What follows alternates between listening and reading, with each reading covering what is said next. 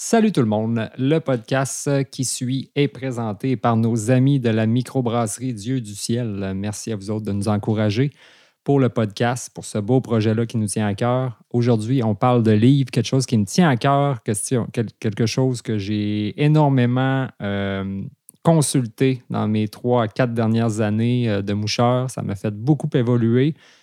Karl aussi, fait qu'on a beaucoup de suggestions pour vous à vous dire. À vous partager. Donc, bon podcast.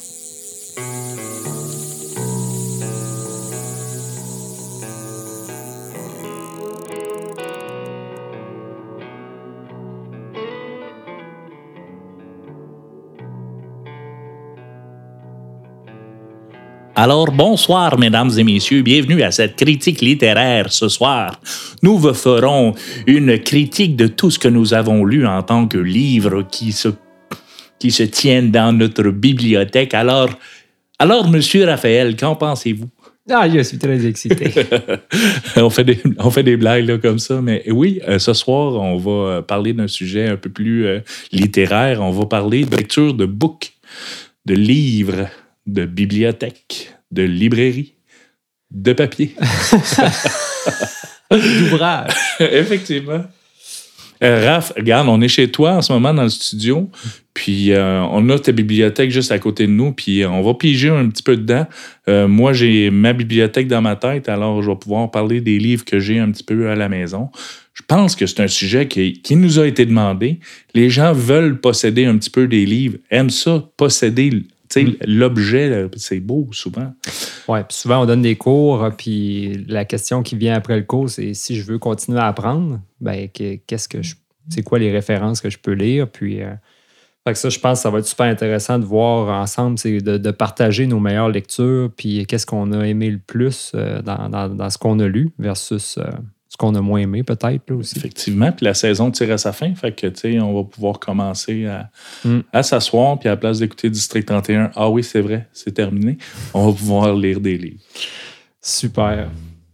On y va? Ben hey, oui. Regarde, des livres, là, les plus marquants, là, dans le marché, c'est certain que ça se passe beaucoup en anglais. Ouais, malheureusement. Il y en a quand même des bons en français qui ont été traduits beaucoup. Il y en a des ouvrages qui sont québécois, surtout dans le montage de mouches. Dans la technique, là, c'est un peu plus... Technique de lancer, c'est un peu plus difficile de trouver du francophone. Oui, puis honnêtement, personnellement, c'est vraiment le côté que j'ai le plus expérimenté dans mes, je te dirais, 3 dernières années. Tous les livres que j'ai lus... même un petit peu plus, peut-être 4 dernières années, parce que quand j'ai fait mon examen de certification, évidemment, tout le monde qui passe par l'examen, t'as comme pas le choix de lire beaucoup de livres. Le premier est dur à lire, puis après ça, tu te rends compte, c'est comme une drogue, tu vas en lire d'autres, puis t'apprends à chaque fois. Mais... Ça, en tout cas, moi, ça a vraiment fait travailler mon anglais, là, parce qu'au début, le premier livre que j'ai lu en anglais, j'avais beaucoup de difficultés. Mais effectivement, tous les livres là, de techniques de lancer, la plupart sont malheureusement en anglais. Oui, ce qu'on a en français là, des Québécois, là, c'est un peu plus de l'initiation, puis vraiment de l'intégration, là, plus même de l'équipement, puis de lancer vraiment de base. Là. Mais si on veut pousser un petit peu, bien, regarde, il faut faire des petites recherches puis aller chercher peut-être un peu plus dans l'anglophone. Il y a des livres classiques, c'est que les gens là, qui recherchent de l'information vont pousser puis vont aller chercher. Moi, je pense tout de suite à Johann Wolf. Oui. Johann a plusieurs livres, là, mais il y en a quand même des importants assez classiques. Oui. Puis tu sais, Johann, c'est comme un incontournable. C'est comme un livre d'école. Ça me fait vraiment penser à un livre d'école qu'on lirait au secondaire dans n'importe quelle autre matière. Là. Mais c'est un livre qui me fait beaucoup évoluer. Il y a énormément d'informations. C'est un livre que tu peux facilement relire 2, 3 fois, que tu peux l'annoter, que tu peux aller reconsulter quand tu as des questionnements au niveau de ton lancer. C'est un très, très, très bon livre. Ce qui est plaisant là, pendant que Raphaël se lève pour aller chercher un de ceux-là, on est même 2. C'est le fun de voir comment la personne qui fait le livre voit la patente du lancer. Parce qu'on s'entend là, que ça se ressemble d'un livre à l'autre, mais de voir les petites subtilités, ça va nous aider à mieux comprendre. Puis là, après ça, se créer son propre style, puis vraiment être capable d'expliquer plus facilement ce qui se passe. Oui, je l'ai dans les mains. J'ai deux livres de Johann dans les mains. Le premier, c'est celui-là que le monde connaisse le plus. C'est New Flycasting Technique. Fait que c'est un super de bon livre. C'est le premier de Johann que j'ai lu. Mais il y en a un qui est un peu moins connu. Puis c'est Flycasting Accuracy. Puis c'est un petit livre qui se lit super bien. Puis ça m'a fait énormément évoluer. C'était vraiment au niveau de ma précision des lancers. Puis de comprendre un peu comment la dynamique du lancer versus où est-ce qu'on veut lancer. C'est un excellent livre pour ça. Ce qui est plaisant avec les livres de Johann, c'est qu'il n'y a pas beaucoup d'images. Tu sais, dans le premier livre, oui, il y a des photos de elle quand elle était plus jeune, puis des choses comme ça, un petit peu plus de son historique. Mais quand on parle de technique, c'est vraiment des dessins, puis les dessins sont vraiment bien exécutés. Là. Ouais. C'est le fun de voir qu'on peut vraiment comprendre, puis avec des bons dessins, bien, la lecture devient à ce moment-là beaucoup plus facile parce qu'on est capable de mettre tout de suite des images sur les mots qu'on lit. Puis tu l'as dit, chaque personne, chaque écrivain, chaque technicien qui écrit un livre a son propre vocabulaire. C'est ça qu'on découvre. Il y a toujours les mêmes notions, les mêmes principes qui reviennent régulièrement, mais ils vont expliquer ça dans leurs mots avec des fois des petites variations techniques. Puis des fois, il y a un livre qui va te parler un peu plus qu'un autre. T'sais. C'est ça qui est intéressant, de ne pas juste lire un livre sur la technique de lancer. Ça peut être un livre de base de technique de lancer de Johann, mais je vous invite à aller en lire d'autres, même si c'est un livre pour les débutants. Des fois, il y a des choses que vous allez saisir plus juste à cause de la façon qu'il l'explique. Et puis, à force de faire des lectures, c'est que à toutes les fois, tu retouches à ta canne. C'est comme magique, ça devient comme un automatique. Tu t'essayes de mettre encore plus en pratique ce que tu as vu, tes lectures. Puis après ça, c'est à toi de choisir là, qu'est-ce qui te va puis qu'est-ce que tu aimes moins. Là. Effectivement. Toi, y a-tu un livre de technique de lancer qui t'a marqué le plus qu'un autre? C'est certain que celle de Johann, c'est quelque chose d'assez important dans ce qui s'est passé dans ma vie. Par contre, un jour, j'ai reçu de mon oncle Camille Geoffroy, qui était revenu du salon de Paris, de Mouche de Paris. Ça va bien. Puis il m'avait ramené le livre de Henrik Mortensen. Puis lui, Henrik Mortensen, il a été traduit en français. Fait que c'était vraiment un super livre. C'est le style scandinave. Il y a beaucoup de deux mains, mais il y a beaucoup de une main aussi. Puis j'ai compris bien des affaires en lisant ce livre-là. Je ne l'ai jamais lu. J'imagine qu'il y a un peu de lancer spé à une main aussi. Oui, exact. Okay. Exact aussi. Puis, tu sais, c'est un personnage, Henrik. Tu sais, c'est un peu un bum, un petit rock'n'roll. Il y a un tatou en forme de barbelé là, sur le tour du bras. Là, comme tous les autres moucheurs. C'est ça. Mais non, c'est un livre assez intéressant que j'ai eu en cadeau. Puis ça, là, on se le dit aussi, donner des livres en cadeau, c'est quand même quelque chose de vraiment génial. C'est vraiment un beau cadeau à recevoir. En parlant de cadeau, moi, j'ai le goût de me faire un petit peu de plaisir, là, parce que toi, je te vois, ta bière est ouverte, mais la mienne n'est pas ouverte, puis j'ai soif. Pas été capable de patienter.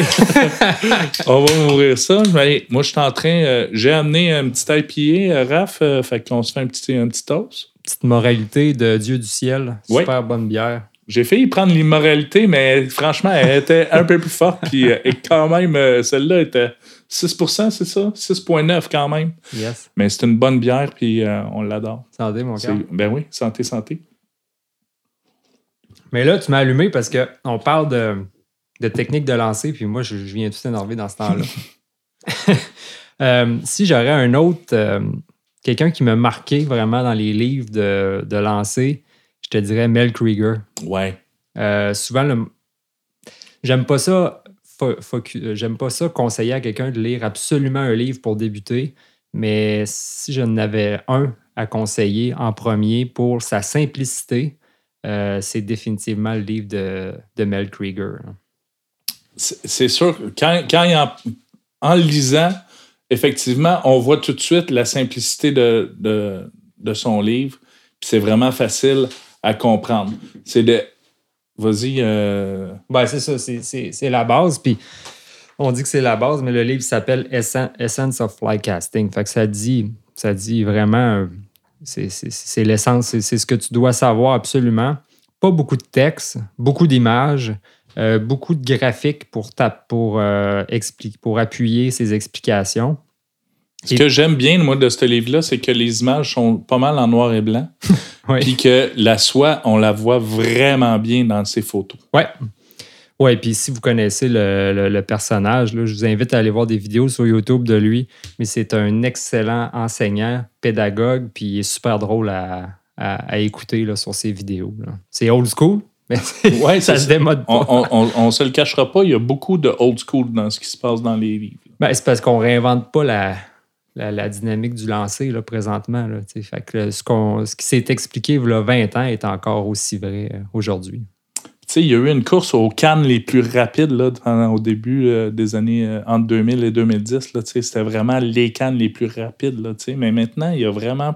Ça se calme. Il y a même le retour des cannes à fil de verre. Fait qu'un peu plus vouloir bien pêcher au lieu d'aller chercher de la performance, de la performance, de la performance. Oui, effectivement. Moi, il y en a un qui m'a marqué, c'est Lefty, qui est décédé dernièrement. Oui. Lefty a quelques livres aussi à son actif. Puis Lefty, moi, il m'a parlé beaucoup au niveau de son approche de ça, de par ses vidéos, mais de par ses lectures aussi. Je pense qu'on avait déjà eu une discussion, il y a une couple d'années, sur justement quand je lisais des livres pour ma certification. Puis. J'en ai lu beaucoup de Lefty, c'est venu moins me chercher, mais toi, je pense que ça a vraiment été une référence. Là, moi, ça a été un changement drastique dans mon lancer. Puis, tu sais, je sais qu'au niveau des certifications, puis tout, Lefty parle moins à ce genre de personnes-là parce que, tu sais, il est un peu out of the box, puis vraiment champ gauche un peu. Et ouais. Il a sa manière bien à lui d'expliquer les affaires. Mais ça peut aider à vraiment à comprendre les affaires, d'aller voir quelque chose d'autre. Puis tu sais, Pascal Moreau, à un moment donné, un de nos instructeurs à Montréal, il disait « On peut dire ce qu'on voudra, là, mais quand tu le vois lancer, excuse-moi, mais ça marche. » Effectivement. Effectivement, juste taper aussi quelques vidéos aussi de Lefty, c'est quand même assez impressionnant de le voir, le petit monsieur, puis... Un style qui est très sur le côté, en amplitude. Oui. Puis qui sert de sa canne vraiment, puis de tout son corps pour charger sa canne, puis propulser la soie. C'est vraiment de toute beauté. Des belles boucles. En plus, le fait de lancer sur le côté, ça crée des boucles. Ça crée une illusion que les boucles sont super tight. Oui, parce que souvent, on faisait des petites compétitions de boucles serrées entre Philippe, Raph et moi. Puis Raphaël, il comme... On était juste pas contents parce qu'il trichait un peu. Il penchait sa canne, sa boucle avait de l'air beaucoup plus serrée. Mais ça, le monde le savait. Ouais, nous autres, on le savait. Mais tu vois, ça peut être une des différences que tu notes. Tu regardes un vidéo de Johann Wolf, puis tu regardes après ça une vidéo de Lefty Kreh. C'est complètement deux styles là, à l'opposé. Tu as Johann Wolf qui est très carré, très à midi. Là, c'est quand qu'elle lance, là. Elle, dans son optique, c'est que plus que ton pouce est proche de ton œil, plus que tu es précis, ce qui est totalement pas faux. Là. Si tu vois jamais un joueur de dard qui lance avec sa main bien sur le côté. Fait qu'au niveau de la précision, je pense que le style de Johann Wolf est génial. Je vous dirais bien que c'est pas efficace à longue distance, mais elle a gagné plusieurs concours. Disons qu'elle a compris quelque chose. Fait que tu sais, tu es capable de lancer quand même super loin. Le style de Lefty, contrairement à celle de Joanne, mais c'est comme je disais tantôt, c'est totalement sur le côté, puis c'est deux mondes complètement opposés. Là. Oui, je trouve qu'il y a beaucoup de douceur dans son lancer. Puis À Lefty? Oui. Oui, ben, c'est ça. Johann Wolf est très carré, peut-être un petit peu plus compact, fait que c'est le fameux power snap. Là, fait que c'est carrément ça. C'est tout est plus compacté, je pense. Bon, parfait. Fait que là, il y en a-tu d'autres, là, mon beau Raph, des beaux livres qui pourraient nous intéresser? Ben, là, on a nommé Mel Krieger, Lefty Kreh, Johann Wolf. Ça, Henrik. C'est comme les Henrik, effectivement. Ça, c'est comme les 3 ou 4 qu'on entend le plus parler. Il y en a des un peu moins connus, à mon avis. John Elfield, c'est un qui m'a énormément aidé à comprendre le lancer, principalement les tailing loops. J'ai beaucoup de questions sur la compréhension des tailing loops. Le livre qui me le fait le plus avancer, c'est Flycasting Finesse de John Elfield. Fait que, c'est un livre un petit peu moins connu, mais super efficace. OK.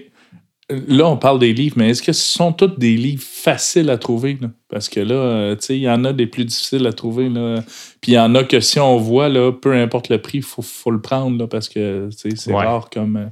Écoute, il y a des livres, là, il y a des livres qui se sont faits dans des éditions limitées. Castor, ça vaut une fortune. Je pense au livre de Jason Borger, Nature of Flycasting, qui est un livre quasiment d'université. Là. C'est super complexe. C'est parfait, là. C'est super détaillé.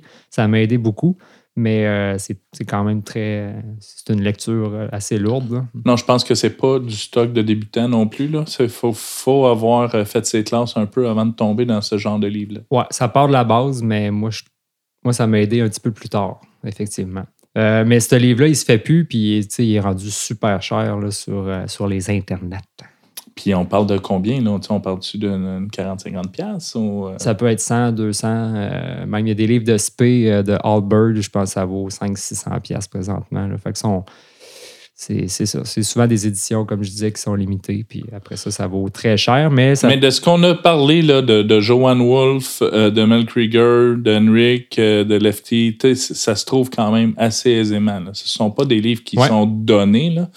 Oui, allez voir votre fly shop. Des fois aussi, il peut vous en procurer un. Des fois, ils ont des inventaires aussi en magasin. Sinon, sur Internet, ça peut se trouver facilement aussi. Fait que c'est de chercher un peu. Là. Parfait. Fait que d'autres, on en veut d'autres? T'en veux un autre, peut-être? Ouais, peut-être un autre. Si j'en avais un autre qui m'a aidé beaucoup, moi, je suis un amoureux de lancer spé avec des cannes à une main. Il n'y a pas beaucoup de livres là-dessus. Simon Gawesworth, qui est comme la référence, à mon avis, pour le lancer spey. Il a fait un livre qui s'appelle Single Hand Spey Casting, ça le dit. C'est vraiment concentré sur le lancer spey à une main. Écoute, c'est le livre parfait si tu veux apprendre à faire du lancer spey. Simon, on va se le dire là, quand même, là, il en a fait là, des vidéos, puis des ateliers, puis tout ça. Puis quand même, il est sur la grosse coche, comme on dit. Et c'est vraiment aisé de bien comprendre. Contrairement à si on voit ses vidéos, là, lui, là, il met des effets sur sa soie, sur la couleur de sa soie pour qu'on la voit bien quand ses vidéos sont très bien faites aussi. Ouais. Fait que non, c'est pas mal ça, moi, mes livres. Il y en a d'autres, mais je pense que l'essentiel, je pense que j'en ai parlé. Là. Bon, parfait. Là, on s'en va, la saison de pêche est finie pour ceux qui nous écoutent vraiment quand ça va sortir.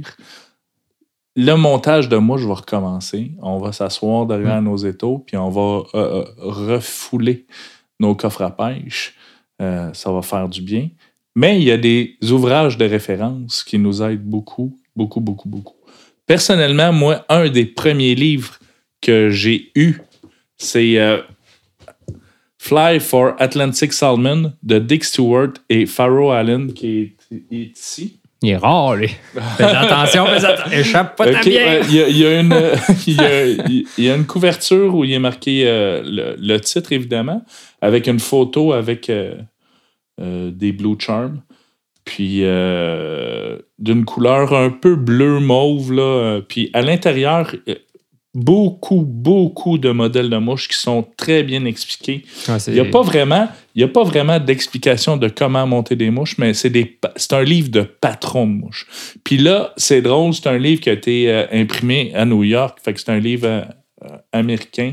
Et il y a une foule de monteurs québécois qui sont montés, qui sont là-dedans. Je vais vite là, comme ça, Claude Bernard, Claude Bédard, Paul Leblanc, Peter Farago, Marc Leblanc, Yvon Gendron, c'est plein. C'est le fun de voir ça.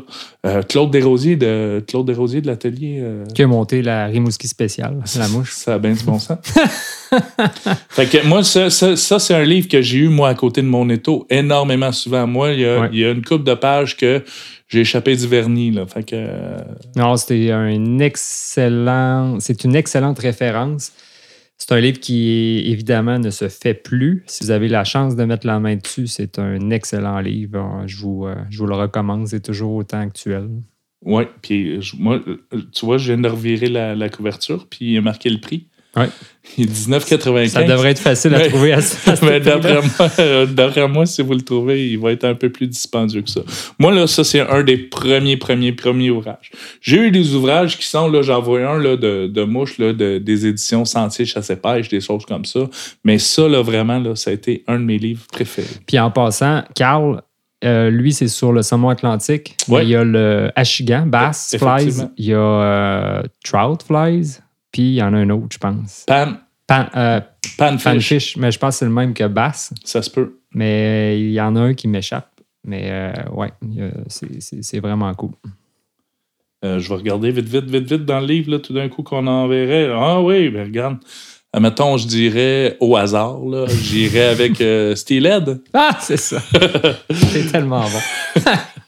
Écoute, on se débrouille. Il y a aussi il y a même du monde de chez Caudal qui ont écrit des livres. Ben oui. Oui, notre ami Jacques. Nommez-les. On va aller chercher.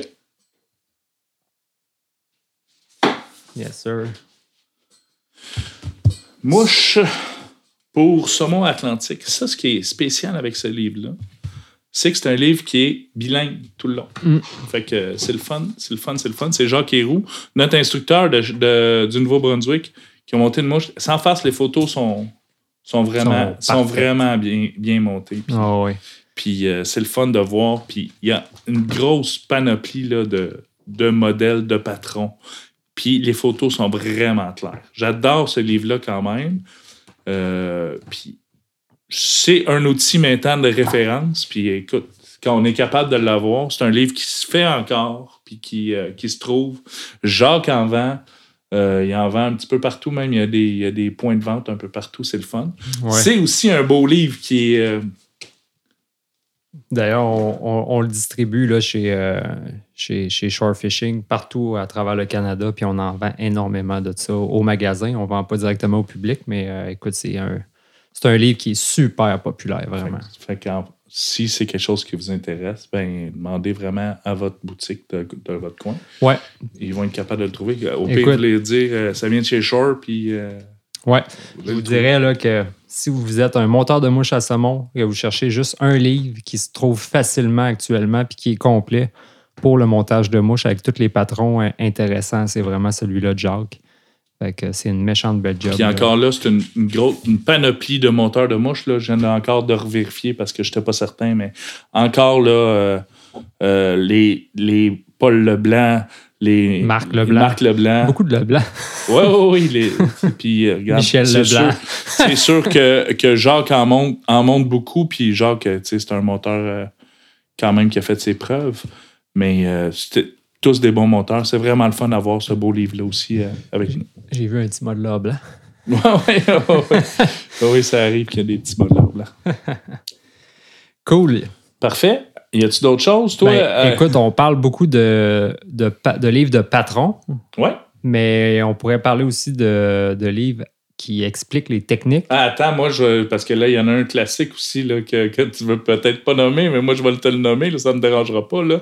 C'est les mouches Neptune. Ah, oui. Yvon Gendron. Effectivement. Qui a tout simplement pris son inventaire, qui l'a pris en photo puis qui a expliqué les patrons. Là. Puis écoute, l'exercice qu'il a fait, étant donné que là, je suis rendu en arrière de Neptune puis que je vois ça rouler, l'exercice qu'il a fait était parfait dans le temps parce que ça servait aussi de référence pour la manufacture au Kenya.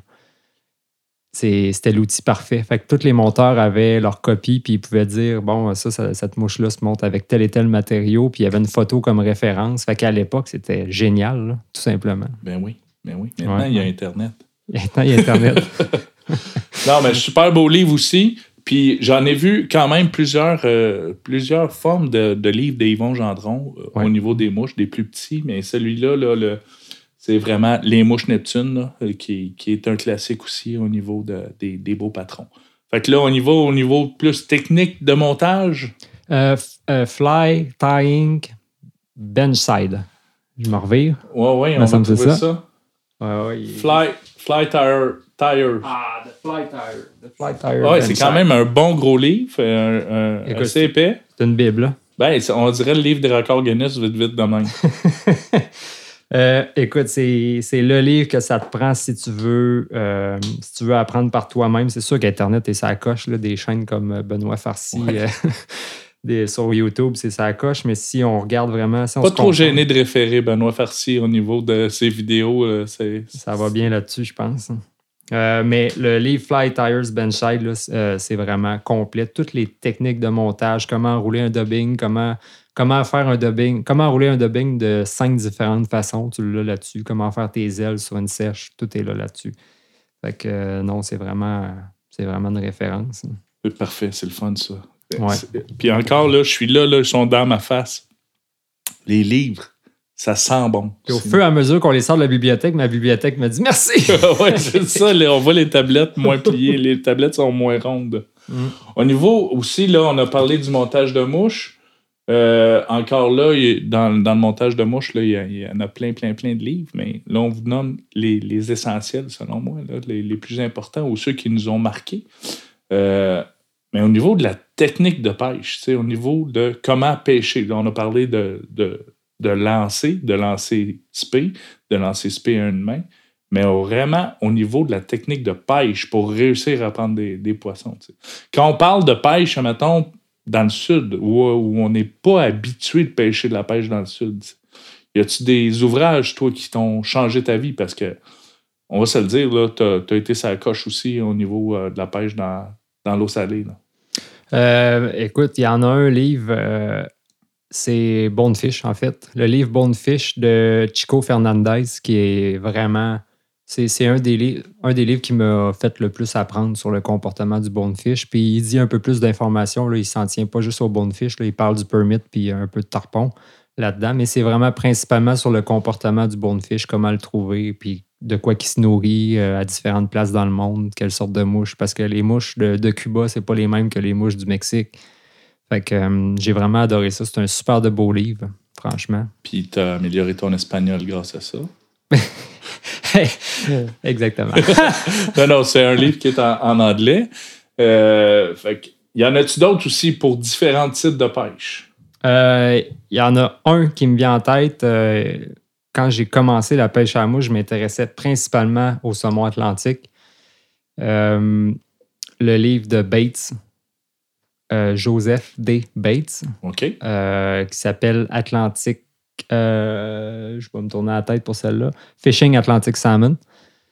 Écoute, c'est une grosse bible, là. C'est un gros livre, ça ressemble un peu à un Fly Tier's Benchside, mais tout est là. Les dérives, les mouches, le comportement du saumon, les couleurs de mouches le jour, le soir, l'angle du soleil, c'est malade. Là. Il y a vraiment beaucoup d'informations, beaucoup d'historique sur les mouches aussi là-dessus. Fait que ça, c'est un livre là, à trouver. Malheureusement, il est super dur à trouver. Il se fait plus. Très cher. Mais c'est, à mon avis, une des meilleures références pour le saumon atlantique. Mucho pesos. Mucho pesos. Wow, parfait. Moi, au niveau de la pêche, au niveau de tout ça, il y a un livre qui a vraiment changé ma vie. Puis je pense que vous l'avez vu, les gars, quand moi j'ai commencé à tomber dans ce livre-là. C'est Les éphémères du pêcheur québécois de Yvon Dulude. On en a parlé souvent. C'est un livre qui se fait plus. Pour vrai, c'est un livre que j'ai lu 3 fois comme back-à-back, là, parce que je voulais bien comprendre. Ça explique vraiment les éphémères qui se passent au Québec. C'est lourd, comme c'est difficile, là, avec des noms latins et tout ça. Moi, j'ai trouvé une espèce de technique pour trouver. Dans le fond, je me suis concentré sur les 10 plus populaires, là, parce qu'il y a des tableaux qui te disent « Hey, celle-là, ça dure vraiment longtemps. » Puis il y en a, tu sais, oui, les Hexagenia Limbata, tu sais, on les connaît, mais il y en a d'autres là, qu'on va aller chercher. Puis ça, là, ça a complètement changé ma vie, parce que je pensais au départ que les éphémères, c'était juste un modèle. Puis, tu sais, ouais. J'exagère, là, mais en lisant ça, là, ça a complètement changé ma vie. Puis, tu as des sections sur d'autres insectes, là, des trichoptères, puis les plécoptères, puis toute cette chose-là. C'est un livre qui ne se fait plus. Moi, j'avais vu une passe à un moment donné, je ne sais pas si c'était le petit-fils qui en avait une dizaine de livres, puis il vendait comme 20$ chaque. Je les avais pris une bonne partie. Mais après ça, sont difficiles à trouver. Là. Moi, j'aurais pas de misère à payer au-delà de 70$ pour ce livre-là là, maintenant. Là. Ouais, je me souviens plus quel prix j'ai payé, mais puis je me souviens plus. Tantôt, tu me demandais où est-ce que je l'ai trouvé, puis je m'en souviens plus non plus. Mais, après moi, tu l'as trouvé dans ma bibliothèque. Tu devrais checker si t'en as un encore. Ah, il m'en reste deux. Mais moi, j'ai trouvé le meilleur truc pour rendre ça moins lourd, cette lecture-là. J'ai été à ta clinique sur les éphémères, puis j'ai mis le livre dans ma bibliothèque, puis je ne l'ai jamais lu. Désolé, c'est une confession. on a déjà monté des cliniques qu'on donnait ici, dans notre coin, pour les gens, sur différents sujets. Dans le fond, c'était un précurseur un peu du podcast. C'est comme ça qu'on a commencer à construire des cliniques. Puis ça, maintenant, je vous le dis, bientôt, on va faire une sur les éphémères. Puis je vais pouvoir vous expliquer un petit peu ce que je sais. Vous allez voir. C'est malade. Pour vrai, c'est malade. Je vais vous faire la clinique que j'avais faite. C'était assez simple. Puis les gens...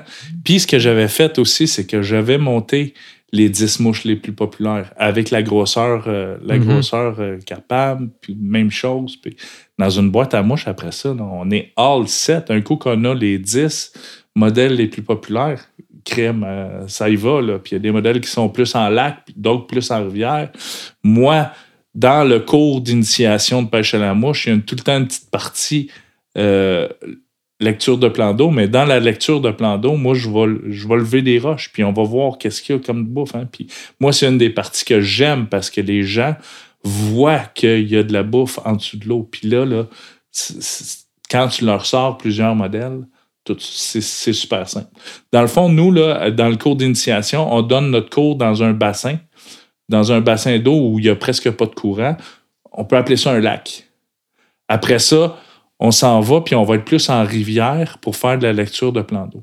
Juste de ces deux endroits-là, là, qui sont à peu près à 100 mètres de distance, là, ben, il y a des libellules qui sont dans le bassin. Et quand on tombe dans la rivière, on tombe avec des demoiselles. Ouais. C'est fou, là. C'est vraiment pas le lieu où ils se tiennent. Fait que les demoiselles vont se tenir plus en rivière. Pour faire une histoire simple, là, les demoiselles ont des ailes vraiment collées par-dessus leur corps, tandis que les libellules ont des ailes chacun du côté de leur corps. Là. Vraiment, quand on pense à libellule, c'est vraiment l'image qu'on a. Mais les demoiselles, c'est par-dessus leur corps, les ailes collées sur leur dos.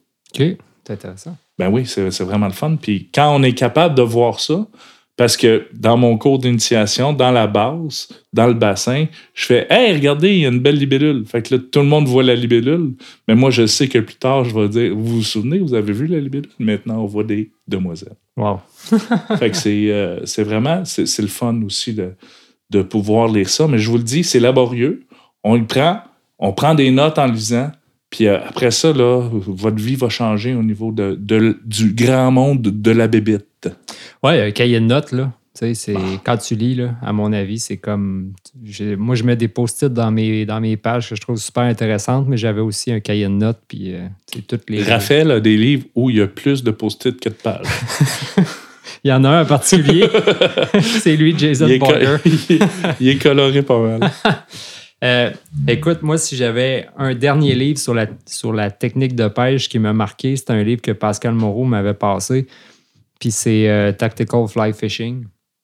Ça parle beaucoup de Euronymphing. Oh. C'est quelque chose que je voulais me concentrer v'là 2 ans, vraiment apprendre un peu plus comment ça fonctionnait.